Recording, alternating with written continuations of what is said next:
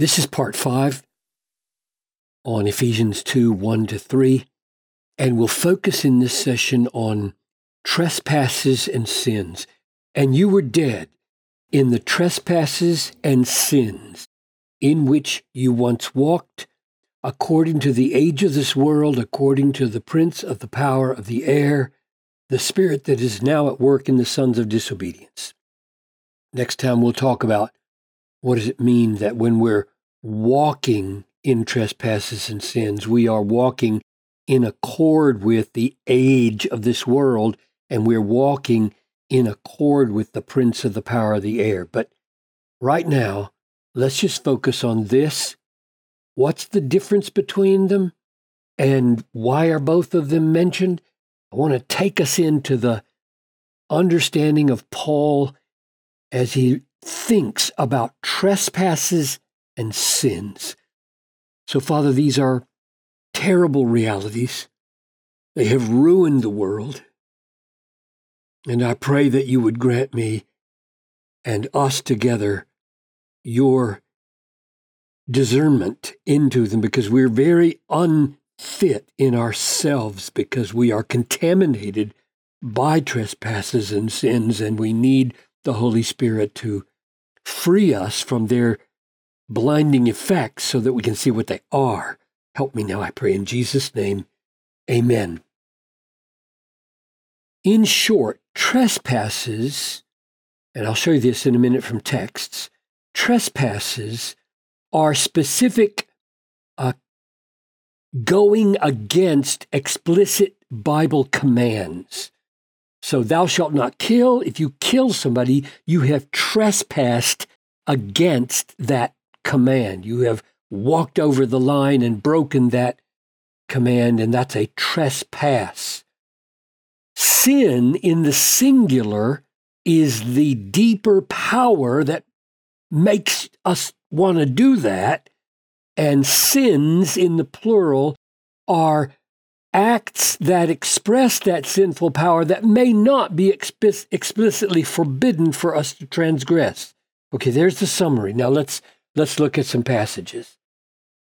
Here's Romans 5:12. As sin came into the world through one man and death through sin, and so death spread to all men because all sinned. For sin indeed was in the world before the law, with all of its specific commandments that we could transgress, before the law was given, but sin is not counted. I take that to mean, and we'll talk about that when we get to Romans someday. I take that to mean not counted as trans, transgressions, trespasses of particular commands where there's no law, yet death reigned from Adam to Moses, even over those whose sinning was not like the transgression of Adam. So Adam had a had a command, don't eat the tree. The day that you eat the tree, you die. He ate the tree, he died. That's a transgression. And Paul is saying there is sinning that is not that kind of sinning in that it doesn't have a specific written legal stipulation that it can transgress. At the end of this paragraph in Romans 5, you read this The law now was added, it came in to increase the trespass, okay? It turns sin into trespasses because now you have all these laws that sin will break. Where sin increased, now even though it's the increase of trespasses that was the goal of adding the law to make sin visible in trespasses, sin itself increased. The law makes sin more virulent. As trespasses increase, sin is increased in virulence and power and evil. Grace abounded all the more, so that as sin reigned, now, notice that it's like a king. Sin is a king for a season. It reigned in death. Grace now might reign. So, grace, the power of God's grace, is replacing the king of sin. Watch Paul play that out.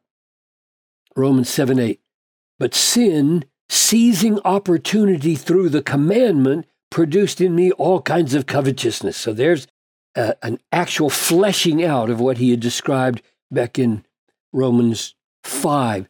Sin, like a power, like a slave master, takes hold of a particular commandment and says, I'll show you what we can do with that, and breaks it in every possible way with all kinds of covetousness, covetousness in this particular case. Or chapter 6, verse 12 Let not sin therefore reign, that old king like power that it doesn't have anymore because it's broken. Don't let it reign in your mortal body to make you obey its passion. So, this fundamental power or master or uh, law in us that has such an, an effect has passions, and those passions, when we yield to them, produce sins in the plural. Here's Romans 6 17. Thanks be to God that you who once slaves of sin, so here, sin is a slave master, have become obedient from the heart. When that slave master is undone, the heart is new and changed to the standard of teaching to which you were committed, and having been set free from sin. So there it is a slave master again, singular sin, this power that functions as a slave master. You have become slaves of righteousness. But now that you have been set free from sin, there it is again, three times sin pictured as a slave master, a power, and have become slaves of God. So righteousness and God replace sin as the master of our lives. Now, one more text on the power of sin. 3 9 in Romans. What then? Are we Jews any better off than Gentiles who sin? No. For we have already charged that all, both Jews and Greeks, are under sin. Singular, power, master, under, like a slave. That's our condition. And my question is all right, if we've seen that in Paul's mind, sin in the singular is like a master or a power or a legal force in our lives that brings us in its sway. What is it? I mean, what kind of master is it? What, what's the nature of this master? Here's a very familiar verse that helps us.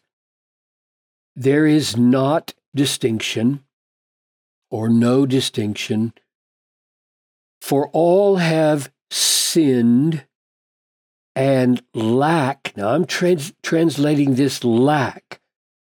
It's usually translated fall short of, but the fall short of gives the impression that we were trying to uh, be a certain degree of glory and we've fallen short of being as glorious as God is, or something like that. It, I was all confused about this when I was a child and memorized this verse. This word, hustereo, means to, to lack. And then the question is, how do we lack the glory of God? And to answer that, I think we better stay in the orbit of this, con- this kind of talk in Paul, and let's go to 123. Although they knew God, they did not honor him as God or give thanks to him, but they became futile in their thinking, and their foolish, foolish heart was darkened foolish hearts darkened, claiming to be wise, they became fools.